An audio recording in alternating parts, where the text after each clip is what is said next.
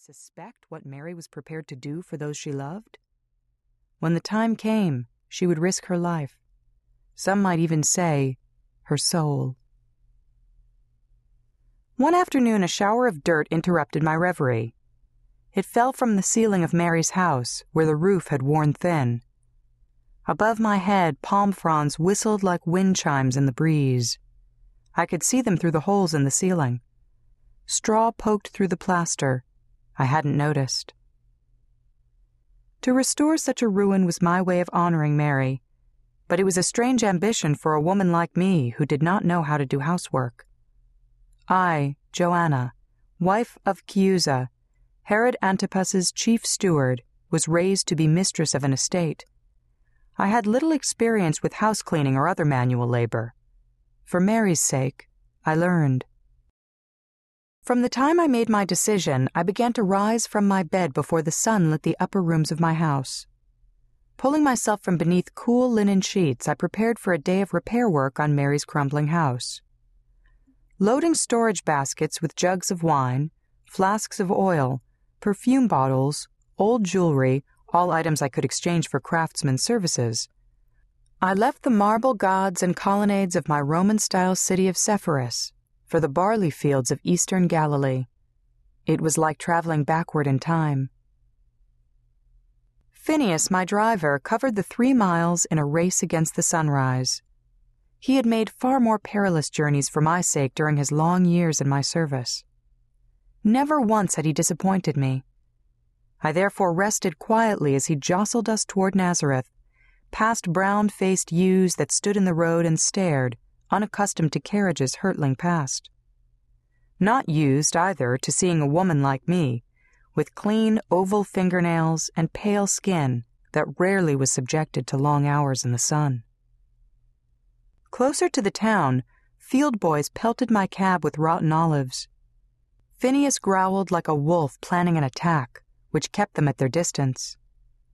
His smooth eunuch's cheeks and shining head were set proudly on thick shoulders and massive arms.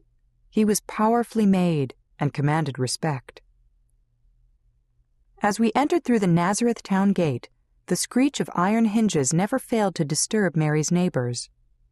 They stumbled from their two room houses or shallow caves to see who had entered. Their mistrusting expressions asked what a rich woman was doing in their part of the province. I had no easy answer. Besides, the smell of sheep on their rough tunics stiffened my nose. I avoided conversation. It was on one such morning's drive that I decided to write about Mary. At first, I thought that my own stormy existence had no place in her story.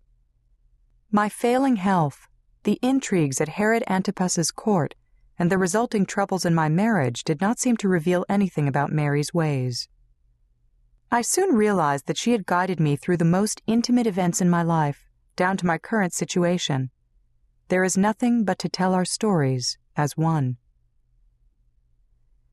We were cousins. I only discovered it when I was a grown woman and went to see Mary for the first time. I needed her assistance. I was dying, and she had a son, a healer who cured desperate cases. I wanted her to arrange a private meeting for me my illness had plagued me from childhood. Consumption was part of the Romans' legacy to the east. Caesar's armies carried it with them as they advanced, conquering everything in their path. My family considered my ailment to be part of the price Judea paid for progress.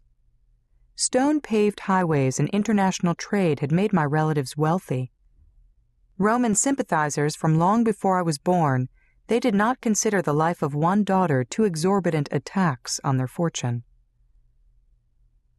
I, however, was not prepared to die for commerce. After many attempts at a complete cure, including one unbearable summer at a health resort near the Dead Sea, my soggy insides refused to dry out.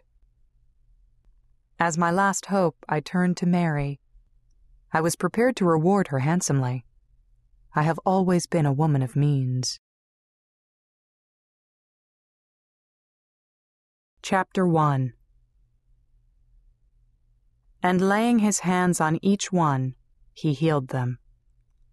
Luke chapter 4, verse 38. Consumption found me, unsuspecting, on my twelfth birthday. That morning, my father granted my wish and took me boating on the open sea despite the winter cold and my mother's protests. I was willful, even as a girl. I rushed toward my fate in a dart across the water. My father's dark reed boat cut through the chilled air as he pounded a mallet on a wooden block. The oarsmen strained to keep pace. I saw my father smiling and felt proud to be so much like him. The wind in my hair and the flutter inside me made me lurch from my place and run to chase the waves. Leaning out of the boat for a whitecap, I lost my balance and fell overboard. It was a sea of melted snow. Two oarsmen dove to save me, and after a few minutes of reaching for oars, clinging to ropes that were hoisting us up, we were rescued. But my shivering started right away and would not stop. After I spent weeks in a dark room beneath blankets heated by warm stones, the doctor told my parents what I am sure they already knew. All of my father's money could not buy back my health. I survived and recovered for the most part, but in cold weather I rattled from the wet congestion that welled up inside me. If I grew agitated or afraid, it was almost impossible to breathe. For years afterward, my strength would come and go. The doctors prescribed sailing in the open air as a way to balance my humors and soothe me. This remedy helped to quiet my hacking on warm summer days, but the benefits never lasted long. Finally, after I was married, my illness threatened to defeat me. The only way I managed to keep up with my husband's pace was by resting for long months at our home in Sepphoris. His demanding life took us there several times each year, although Herod Antipas, the Tetrarch of Galilee and my husband's superior, had moved the seat of his government from Sepphoris to Tiberias. Both cities were essential to the life of the province. Both had been rebuilt in the Roman style during Antipas's early years in power. He did it to please the Romans. He always imagined that if he ruled his small northern territory to their liking, one day they would place him in charge of far larger regions. Fortunately, Antipas preferred the new capital and my husband preferred the old, in part because it kept him away from court for a good part of the year. Tiberias was exciting to Antipas. Aside from my husband's sensible urge to avoid the Tetrarch as much as possible, he and I both favored Sepphoris for sentimental reasons. It is the city where I was raised, and where Chiusa and I first met. During one of our seasons at home, we planned an evening at the theater with Manaen, Chiusa's young colleague. I was glad to have my husband seen with the young captain of the guard. Manaen had grown up with the Tetrarch, although he was nearly half his age, and was favored at court. Lately, Antipas had asked my husband to teach Manaen about accounting and agriculture, essential for a young man's promotion. I wanted to make a good impression and so commissioned a pottery vase as a memento of our evening to impress upon Manaen that my husband approved of him.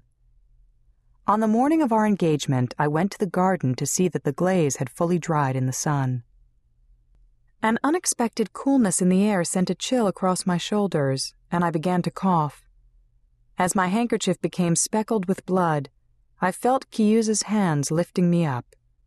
Keep breathing, he said, he behaved like a general at such times. Lift your head off your chest. The rose bushes tilted sideways as Strabo, my chief gardener, and two house servants lifted me and carried me indoors. Don't call the doctor, I shouted at Chiusa. Please, just stay with me.